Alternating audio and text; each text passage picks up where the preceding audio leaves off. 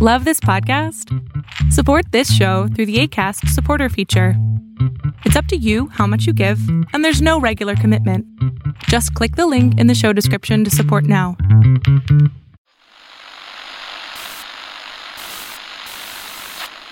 Nine, twelve, ten, twenty-eight, two, twenty-three. This is Deep State Radio, coming to you direct from our super secret studio in the third sub basement of the Ministry of Snark in Washington, D.C., and from other undisclosed locations across America and around the world. Hello, and welcome to another episode of Deep State Radio. I'm your host, David Rothkopf, coming to you from sunny New York City. We are joined today, all from the nation's capital, by uh, the gang including Rosa Brooks in Alexandria, Virginia. How are you today, Rosa? I'm very well. Thank you, David. As you can see, I can barely speak. And Kori Schake of the American Enterprise Institute. How are you doing, Kori? I'm exceedingly well. Thank you, David. Wow, that is uplifting. And Ed Luce of the Financial Times. How are you doing, Ed? Never been better. That's amazing. it's seriously, how could how could things get better than this? But you know, I think, uh, I you know, one thing I, I, I was thinking about is what are we going to do in these podcasts now that there's no foreign policy? I mean, if the biggest story in the world is that a big ship gets stuck in the Suez Canal, and that story is the story for a week. It's you know whatever happened to wars and plagues. Well, I guess we have a plague still it's uh, it's it's certainly been slow in the foreign policy front. Um, I thought today what we might do is hear what's on your minds as you guys are focused on these issues on a regular basis, and um, just sort of go to each of you and see what's on your mind. But start with uh, Ed because I saw Ed you had a good, as usual, column um, in the Financial Times talking about the kind of international, particularly trade implications of Joe Biden's um, uh, foreign policy for the middle class. So maybe you can talk a little bit about that just to kick us off. Um, yeah, uh, well, thanks, thanks for picking up on that, David. The um, uh, you know, it's it's normally quite difficult to get people interested in trade. So I think the fact that you know you can take a picture of it from a drone above a canal in the Middle East is very helpful. You know, suddenly suddenly people understand what happens when there's a a blockage in the flow of trade. we understood that that was a very big ship. I think that was everyone's takeaways. Boy, those ships are big. That was big. Yeah, it's a quarter yeah. mile long. Yes. I noticed that it came at Passover. And so for the first time since the Red Sea parted, you could actually walk to Israel from Egypt. I thought you were going to make some kind of bad pun about how it failed to pass over. No, no. you could hop over tons and tons of fast fashion items that um, that are packed into those crates. Um, the foreign policy for the middle class um, is, I, I, I, think, you know, a cynic would say Biden's way of saying, look, we're going to carry on Trump's approach to the global economy, to trade, um, but we're going to we're going to dress it up um, as uh, being measured by the well-being of people back home. Um, that would be the cynic's approach to it. And the optimist approach, which I think is what Jake Sullivan, who's really the architect of this, would um, put forward, is that look, we've got to make people feel secure again in, America, and the middle class have got to feel like they're part of the project again before we can undertake big global economic initiatives, whether it's trade deals or digital deals or whatever. Um, and I think we'll wait and see what it really means in practice. It's quite a smart phrase, but as is the case with, you know, good, good um, slogans, there's often less to it than than you might first think. Um, but the problem is that if the second half of sort of Biden's great ambitions as president is to reestablish America in the world as a as a world leader.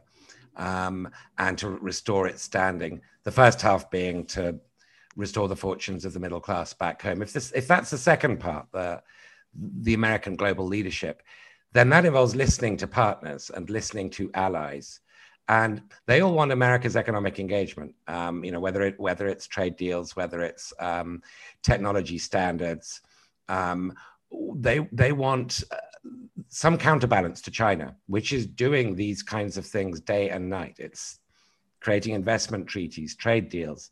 If you look at America's Asian partners, most of them trade two or three times as much with China as they do with America now. Um, and China's getting more and more dominant every year. And that means it's beginning to set the standards and beginning to, to call the tune. Um, so we can't really afford to wait for that sort of perception to change on the ground in America before America re-engages. Its allies are all asking it to re-engage now. Um, and so foreign policy for the middle class, you know, it's it's a it's it's a real puzzle. It's a very important challenge that that Biden's setting himself. It's quite a puzzle as to how he's going to manage it. Is does it mean he basically does nothing for two or three years globally on the economic front, or does it mean he takes huge domestic political risks um, by by starting much sooner than that, and thereby opening himself up to the accusation of being globalist, um, and that whole Trumpian critique, as well as the critique on the left um, of being uh, of being um, a president for the multinationals and not for the worker. Uh, and I think the one sort of real hope here is that because he's so aggressive on the domestic front, with first of all this rescue bill and now this infrastructure, massive infrastructure bill, that he's going to be able to do both at the same time if he's got the skill and the courage to do so, which is what I hope he does, um, because the world's not going to wait three, four years for America to decide it's got the will to engage again. Um, so let me turn to uh, Kori and then Rosa and get some reactions to what Ed has just said. Um, so I thought Ed's uh, column was fantastic. Thank you. And um, a really smart um, way of understanding that the administration uh, is at risk of putting its foot in a wolf trap by talking so grandiosely about America being back, but being unwilling to make the difficult domestic policy decisions that will um, that we are asking other countries to make other weaker countries that have less ability to insulate their interests from china than the united states does while we at the same time are saying rejoining the Trans Pacific Trade Partnership is impossible domestically. Um, so, so I have two reactions. The first is Ed's exactly right. It's um, we are asking other countries that have less ability than we do to confront China to make hugely brave, consequential choices um, without us being willing to. But a second thing I think that Ed doesn't raise in his article that I think is true is that it is not the law of gravity that Americans would not support international trade. If you look at the polling done by the Chicago Council on Global Affairs, by Pew, that attitudes have really shifted since 2016. There's a much greater appreciation broadly among Americans about the economic value to us individually, which is the way that the Chicago Council framed the question, um, that trade is good for us. Um, and I think allowing the dominant narrative to be that it's impossible to get a trade deal through the American Congress, or um, it's impossible, it's suicide for Biden to support international trade. I think it both isn't true and doesn't hold their feet sufficiently to the fire. Uh, because uh, the problem with trade, as you taught me, David Rothkopf, is not that there isn't broad support, it's that the people most affected negatively are disproportionately vocal about it. And so when you move forward with trade deals, you have to be sure that there are compensations for the people who are going to be most um, pungently affected. Rosa. I'm trying to visualize people being pungently affected. Um, I couldn't think of a better word, Rosa. it's a great, it's a great turn you of phrase. This is uh, this is about grown up in, in New Jersey like I did. Uh, we, we, were pungently affected. Yes, no, no. It suggests people going like, "Ooh." I was about to say it's about Cors- Corsican cheese imports. Yeah, it's when there's a surge of cheese imports from Corsica. um, so I, I mean, I, I basically agree with, with with both Ed and Kori on this, and I think Biden's problem, of course, is that I mean, Ed, Ed, you you highlighted the the puzzle in a sense, which is that he Biden on domestic policy has been quite daring, much more radical and big thinking than I think his detractors had expected. Um, I think the you know the the the complaint about Biden, uh, you know, throughout the primary season was he's boring. He's not a big thinker. He's just more of the same. He's gonna. He's not to do anything bold. He's too far to the right. Um, you know, he's just a centrist, and he has be, been behaving not much like a boring, frightened compromiser. He's been behaving like a guy who's not afraid to think big and make real bets and take big risks politically but part of part of what he enables him to do that is he's not actually taking a big political risk with the democratic base. You know that that democrats are variously anywhere from thrilled to you know cautiously pleased. The only people he conceivably could piss off would be some republicans but frankly you know i think that people get hit in their wallet in a positive way by what he's doing. So I don't I don't think he's taking a lot of risks. In fact, he's taking risks in the sense that he has departed from sort of Democratic Party dogma in various ways domestically, but he's not taking risks in terms of political climate right now. On the other hand, I think in terms of foreign policy, both in the Republican Party and in the Democratic Party's left, there is a tremendous amount of suspicion of globalization, suspicion of trade deals, as you said.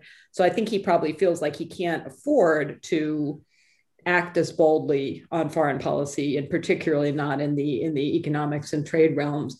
Which which which I, I actually though agree with Kori that he's making a mistake um, because the, you know now if ever is the time for him to go for it, whatever he needs to go for not not only on this, not only on trade issues, but but more broadly in terms of foreign policy. He's he's not no you know there's not a new presidential election for four years. Uh, we're still two years out from the midterm elections. You know this is the moment if you're ever going to take risks to do it. Because and I, th- I think I think presidents basically get two moments, right? They get they get the moment in the sort of six months or so after they are first elected and they get another you know six months or so when they're lame ducks when they can do whatever they want. And you know in the middle is where things get hard. So i think i think it would be nice to see him doing more Kori and, and making that case which i think is a case that can be made. It's just not happening right now. So i'm going to do something i almost never do which is slightly disagree with ed. But uh, maybe uh, you should rethink that I welcome your hatred. wow. We, you pungently disagree. Wow. That's that's a long slight disagreement to hatred is quite quite a quite a leap there. Um, yeah, and, that escalated fast. Yeah, it really did. But it's like that's what things I, are like in the year into the pandemic. Everybody's yeah. kind of fragile. Yeah, right. We we we got. I think it was that was more revealing of how Ed hears the world than than, than what I actually said but and and here's here's where I slightly disagree with it because I think the sort of fundamental thrust I agree with, but I don't think there's any rush. We're we're 65 days into the presidency. Let's you know be clear on that. And in terms of the priorities that the president has had, uh, in terms of whether you're talking about foreign policy for the middle class or the urgent issues that are facing the United States that are most threatening to our power um, and to our prosperity, I think dealing with the American Rescue Plan was the natural and only first step. Um, and I think that if you want to create jobs in an economy that currently has unemployment rates that are equivalent to those that um, we had in the midst of the Great Recession, still, um, then infrastructure is probably the right way to go, particularly if B infrastructure is something we've ignored for 50 years. C, infrastructure is something that increases productivity. Uh, D, it is something that increases competitiveness um, and uh, stimulates investment in the economy. Uh, and uh, also, infrastructure in part pays for itself. Infrastructure um, helps um, uh, uh, uh, in the plans that they're they're talking about is also paid for to some degree and furthers a critical foreign policy goal, which is better climate policy, if it's green infrastructure. To me, that seems like a very natural next step. And you can't really in Washington um, have too many giant initiatives at the same time. Although the one that he's got coming immediately on the heels of infrastructure is investing in human resources, again, important in a country that has such a high um, unemployment rate. I think in terms of trade policy, the, the, the, the, the you know, Obama administration sort of walked it pretty slow until the eighth year of the administration, which is when they finally pushed for TPP. Um, I, you know, TPP to me sounds like a pretty good idea and is a pretty advanced agreement in terms of uh, labor. And I think sooner or later we should uh, get there. But I, I don't think that, you know, we're going too far in the wrong direction if we spend a few years fixing what's broken investing in the United States economy, um, and uh, you know, which I think enhances our our, our strength. Um, and you know, I, I, there are some issues associated with trade, like labor dislocation, which Democrats and Republicans alike have been lousy um, at dealing with, and I think we need to be better at dealing with. And I think that's in part what Jake was getting at with um, foreign policy for the middle class and and and rethinking trade policy so that we thought of it in terms of the benefits for labor and not just the top line GDP or corporate benefits. Um, do I sound like a left wing ideologue? no, no, no, you don't. I, I, mean, I agree. I don't. I don't think it's either or. Um, but I, I do think the fact that the Biden administration is not preparing to renew the Trade Promotion Authority, which, as you know, is the fast track uh, um, way of getting trade deals through. And there is there's no slow track because if you have a bill that can be amended, it'll be amended to death, and then you have to renegotiate it with your partners, and so it won't happen. And the, so the fact that they're not asking for a renewal of Trade Promotion Authority indicates they're not planning anything um, in, in, that area. I don't think it's either or. Um, you know, I, I think um, that uh, a smart a smart way of doing this would be simultaneously. And i think that's what i think that's what america's partners and allies uh, are, are, really quite strenuously hoping for. Um, and i i don't think that the old fashioned sort of trade deal the 20th century stuff that trump was obsessed with that has given trade a bad name the industrial production sort of side of thing is where the administration should be focused. It should be focused on um, uh, lower carbon intensive um, trade, um, border adjustment, taxes on carbon intensive goods. It should be focused on climate change and it should be focused on technology, which are not the red flags in Ohio, uh, you know, that steel and cars are. So I think it can do both, and I think it should. I think it should do both. Um, you know, that is the other half of what Biden's about. Um, uh, is engaging China, and you know nobody will benefit more than America prevailing internationally than the American middle class. I should point out the United States has had a trade representative for about a week, so you could give her a chance too, also to do what she's sure. got to do. Um, Kori, what's on your mind other than Ed?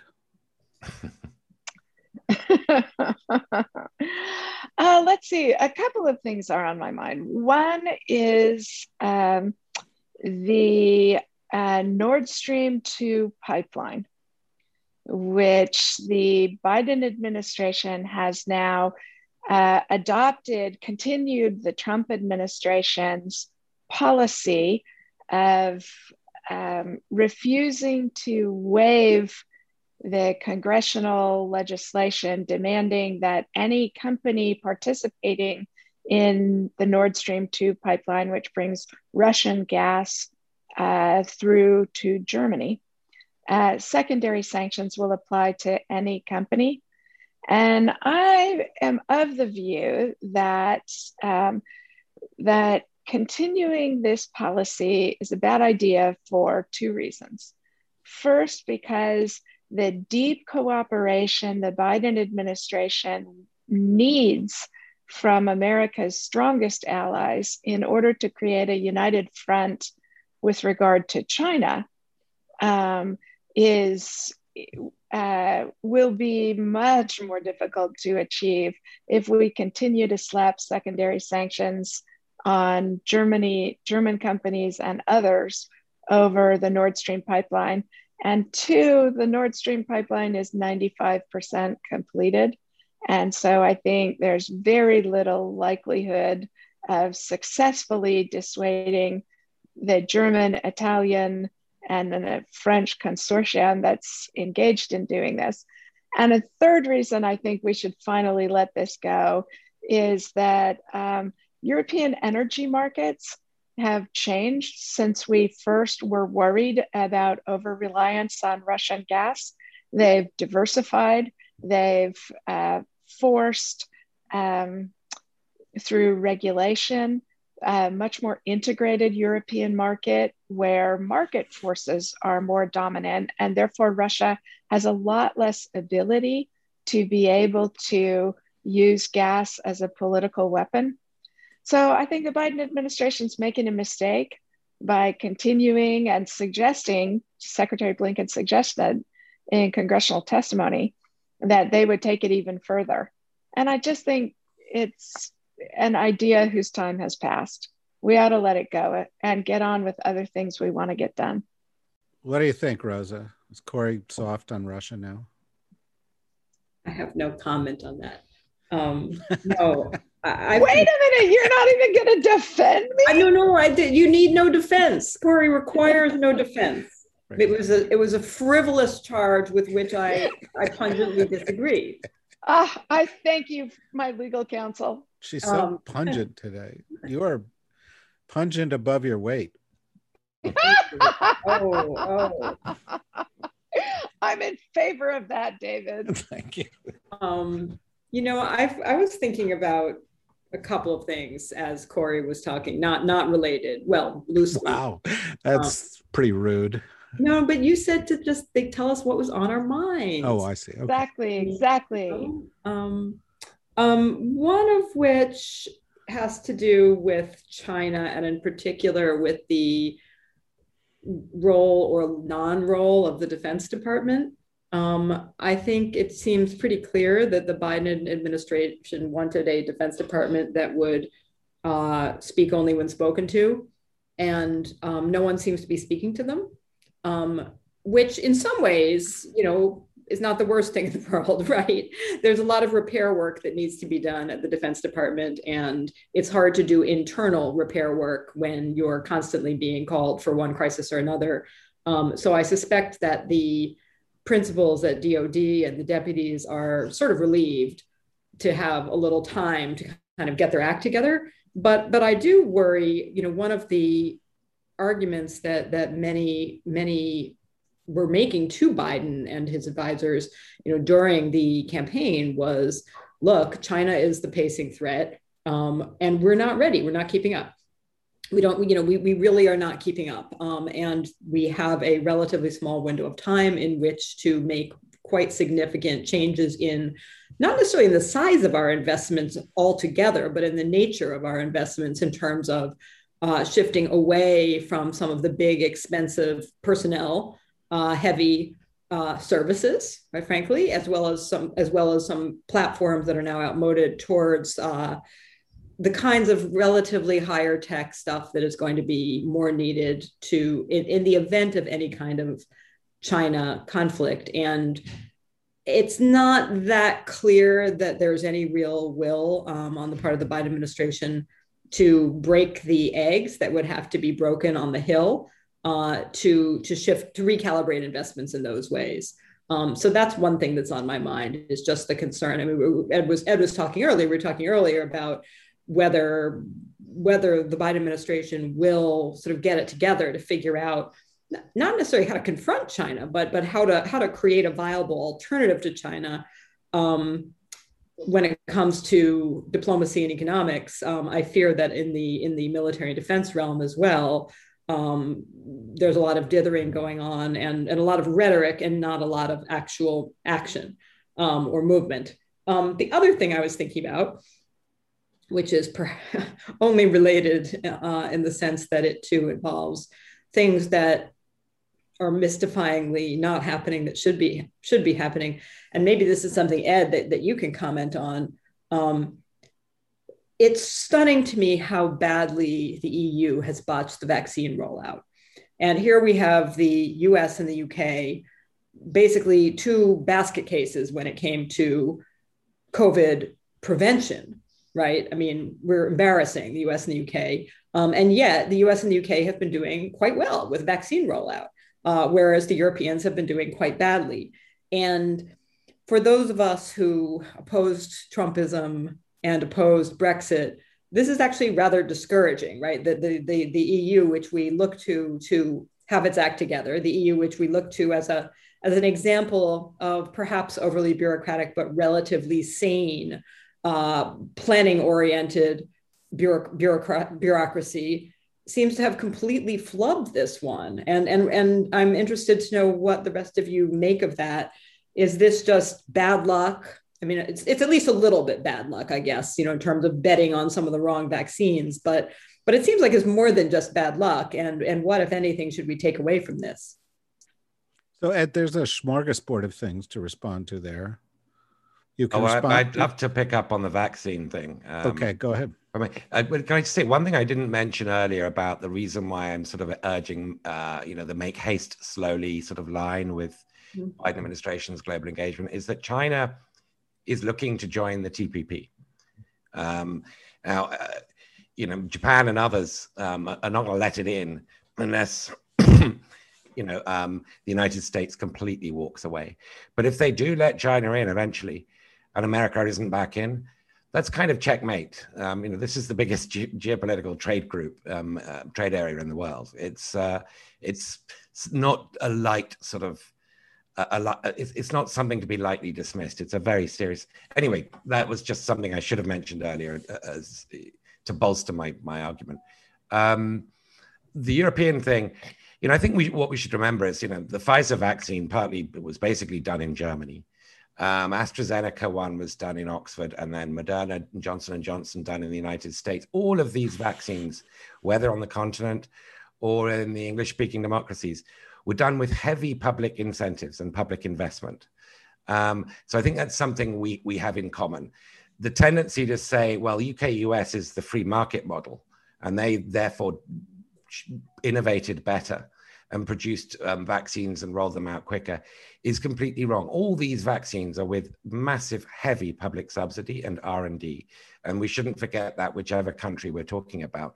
The Europeans, unfortunately, and this is such an unearned windfall for Boris Johnson, but the Europeans, unfortunately, you know, because they didn't want to sort of compete with each other in a dog eat dog market, contracted out the procurement negotiations to Brussels, which treated it like a trade negotiation um, you know, uh, where you can sort of wait months and months and months for a minor concession to get a dollar less on each vial or whatever it, or whatever the pricing is for vaccines when their real priority should have been speed not not price.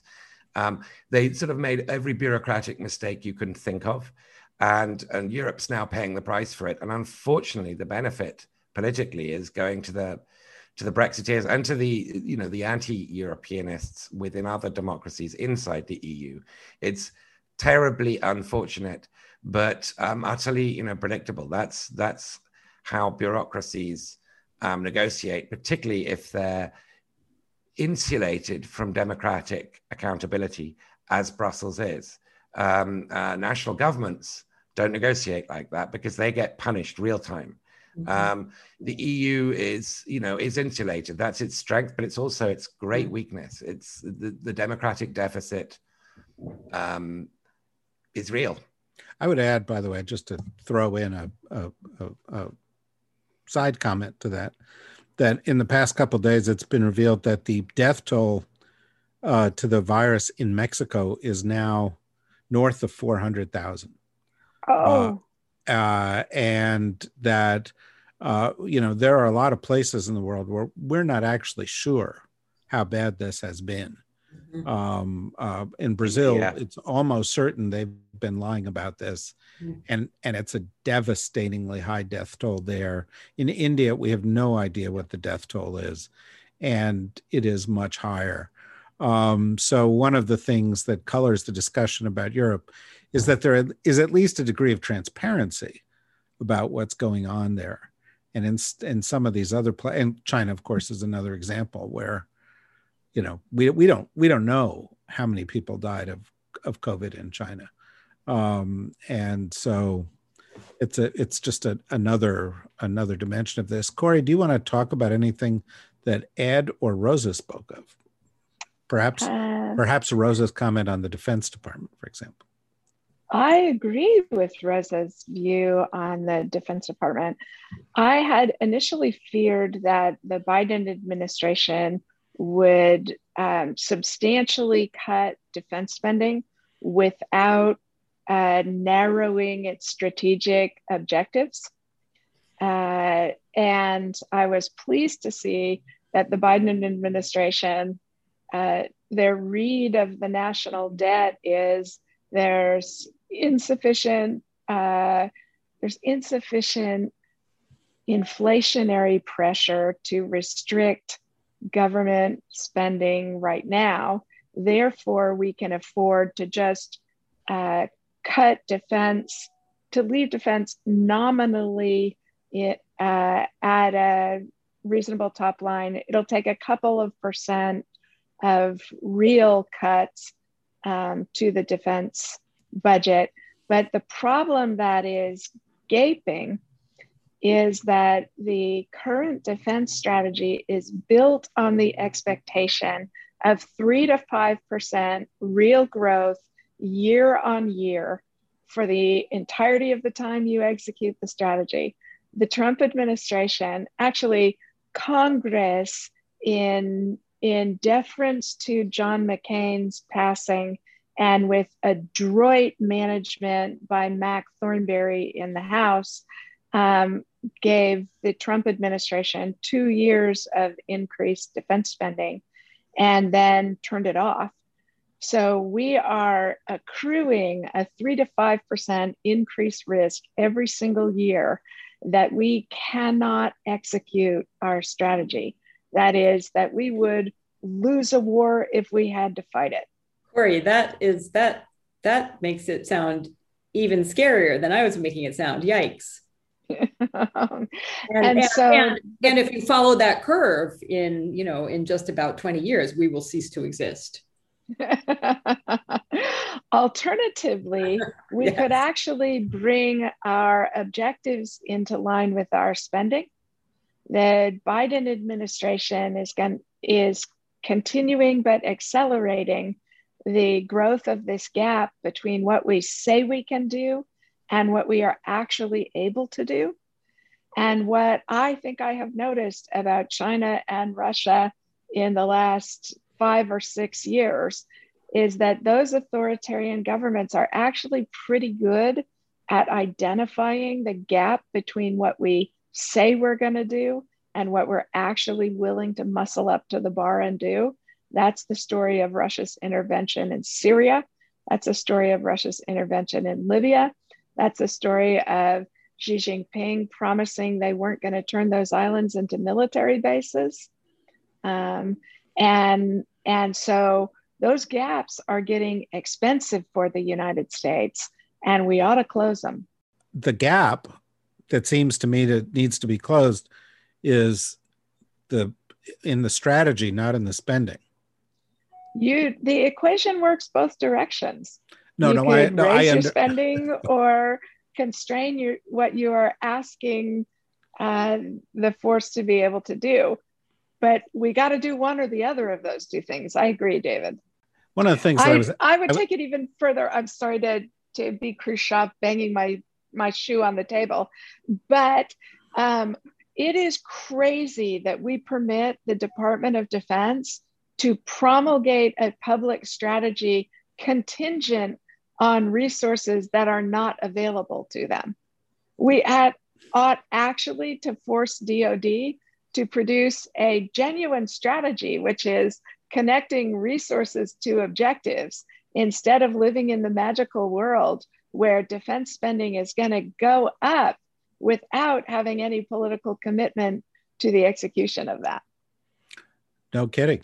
If it were a company, you would ask them to produce three strategies one with 30% less spending, one with 15% less spending, and one, you know, on the track that we're on and see what we get, you know? Uh, but yeah. we're we're not there. I don't, one of the things that I think we've been particularly bad at over the course of time is uh, coming up with uh, a good uh, return on investment analysis of the money we've spent on defense or um, foreign policy altogether right? I mean how do you measure this?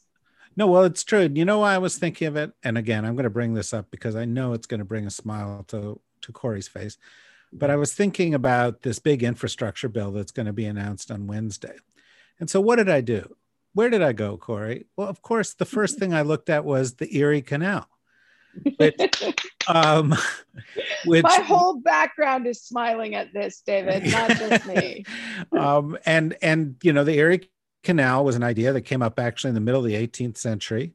Um, and and and it percolated for a while and you know thomas jefferson said that's crazy to spend the amount of money that you would spend on this crazy big infrastructure project and then some guy named hawley who was uh, in debtor's prison, wrote a series of letters explaining why the Erie Canal would actually be helpful. And the person who read them, the governor of New York, DeWitt Clinton, said, Huh, that's an interesting idea.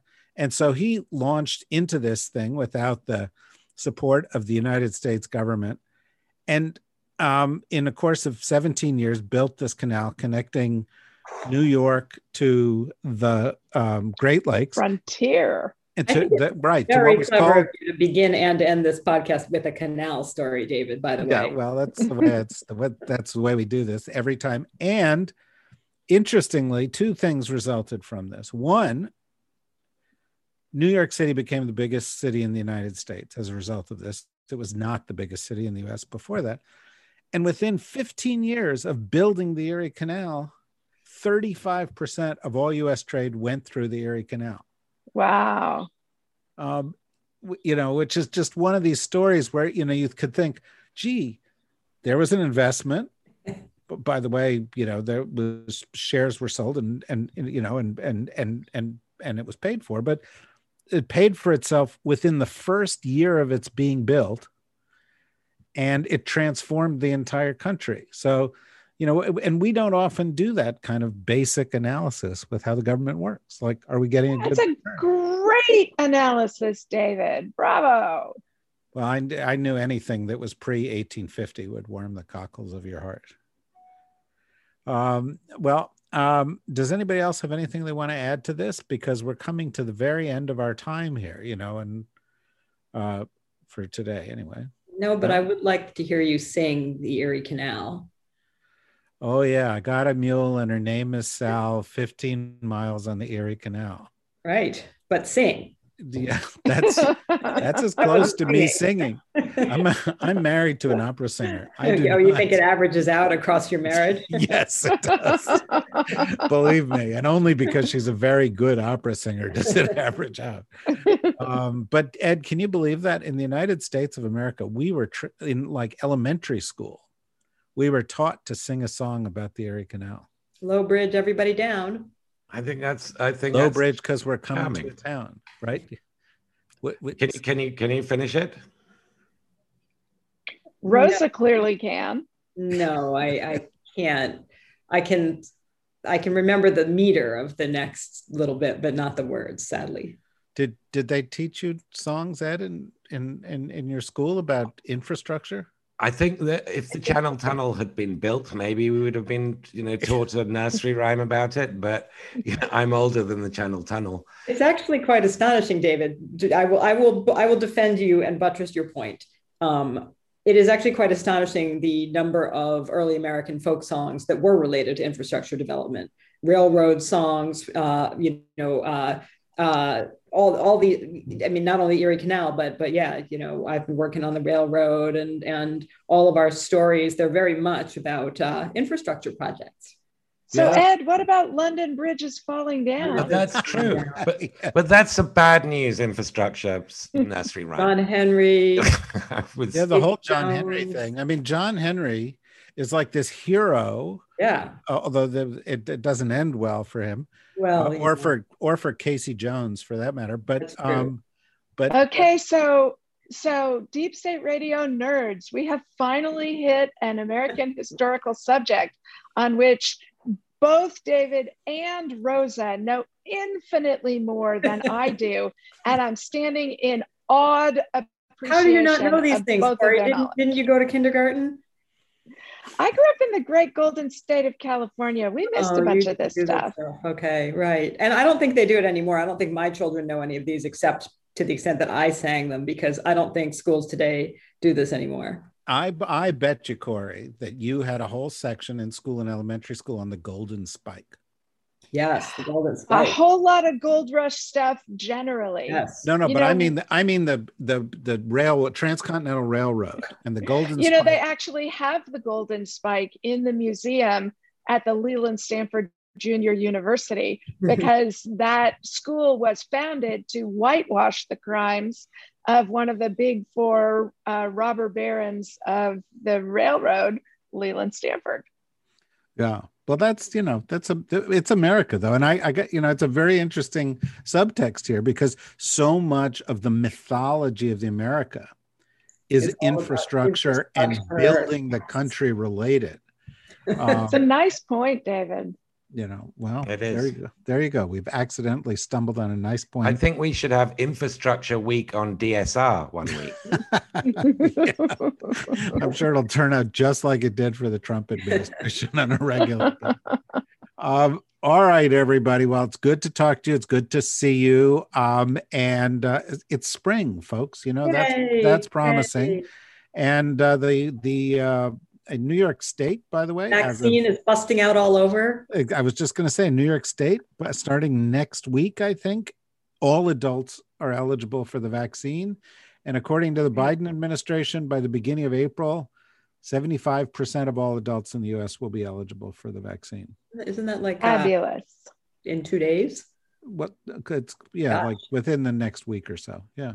It's pretty impressive. Um uh anyway, uh not that you'll get it in Washington there. No. I was about to say for for me, age 52 with no vaccine in sight, April the first will be April Fool's Day. um, because I'm nowhere nearer to it that as far as I can tell. um, well, I hope that I hope that uh, is dealt with swiftly. In any event, thank you, everybody. And if you want to know more of what we've got coming up, including podcasts in the next week or so that are conversations with Representative Ted Lieu. We've got one next week with Representative Eric Swalwell. We got one, I think, this week or next week with Senator Chris Murphy. I bet Um, all of them are going to want to talk about infrastructure, David. they're going to want to sing yeah, the and Erie Canal I've been working on the railroad. Yeah, exactly. Um, well, we'll see if we can get them all to do that. Uh, so go to the dsrnetwork.com to find out more about what we've got coming. If you want to be a member, click on membership, and uh, it's real easy, and you get to participate in all of our interactive episodes, which are increasing also. So do that, stay healthy, and we'll see you again real soon. Bye bye.